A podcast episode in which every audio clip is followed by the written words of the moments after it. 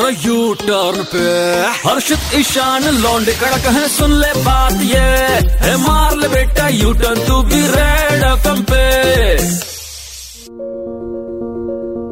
सिर्फ़ इंसान ही गलत नहीं होते हैं। कभी कभी वक्त भी गलत होता है। ऐसा कहने वाले the great actor Irrfan Khan आज हमारे बीच में नहीं रहे।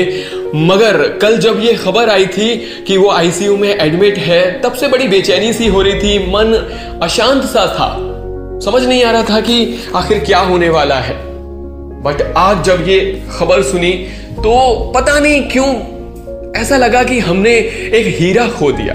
इतना अच्छा एक्टर जिसको रिप्लेस कोई नहीं कर सकता, उसे हमने आज खो दिया।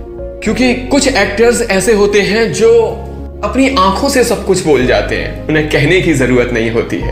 उन्हीं में से ही एक थे इरफान खान। उनकी सब पर जादू कर देने वाली एक्टिंग उनका हुनर, उनकी कलाकारी कभी नहीं भूल सकते हम।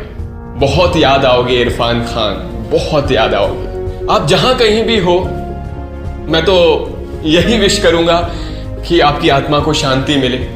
Rest in peace the great talent Irrfan Khan.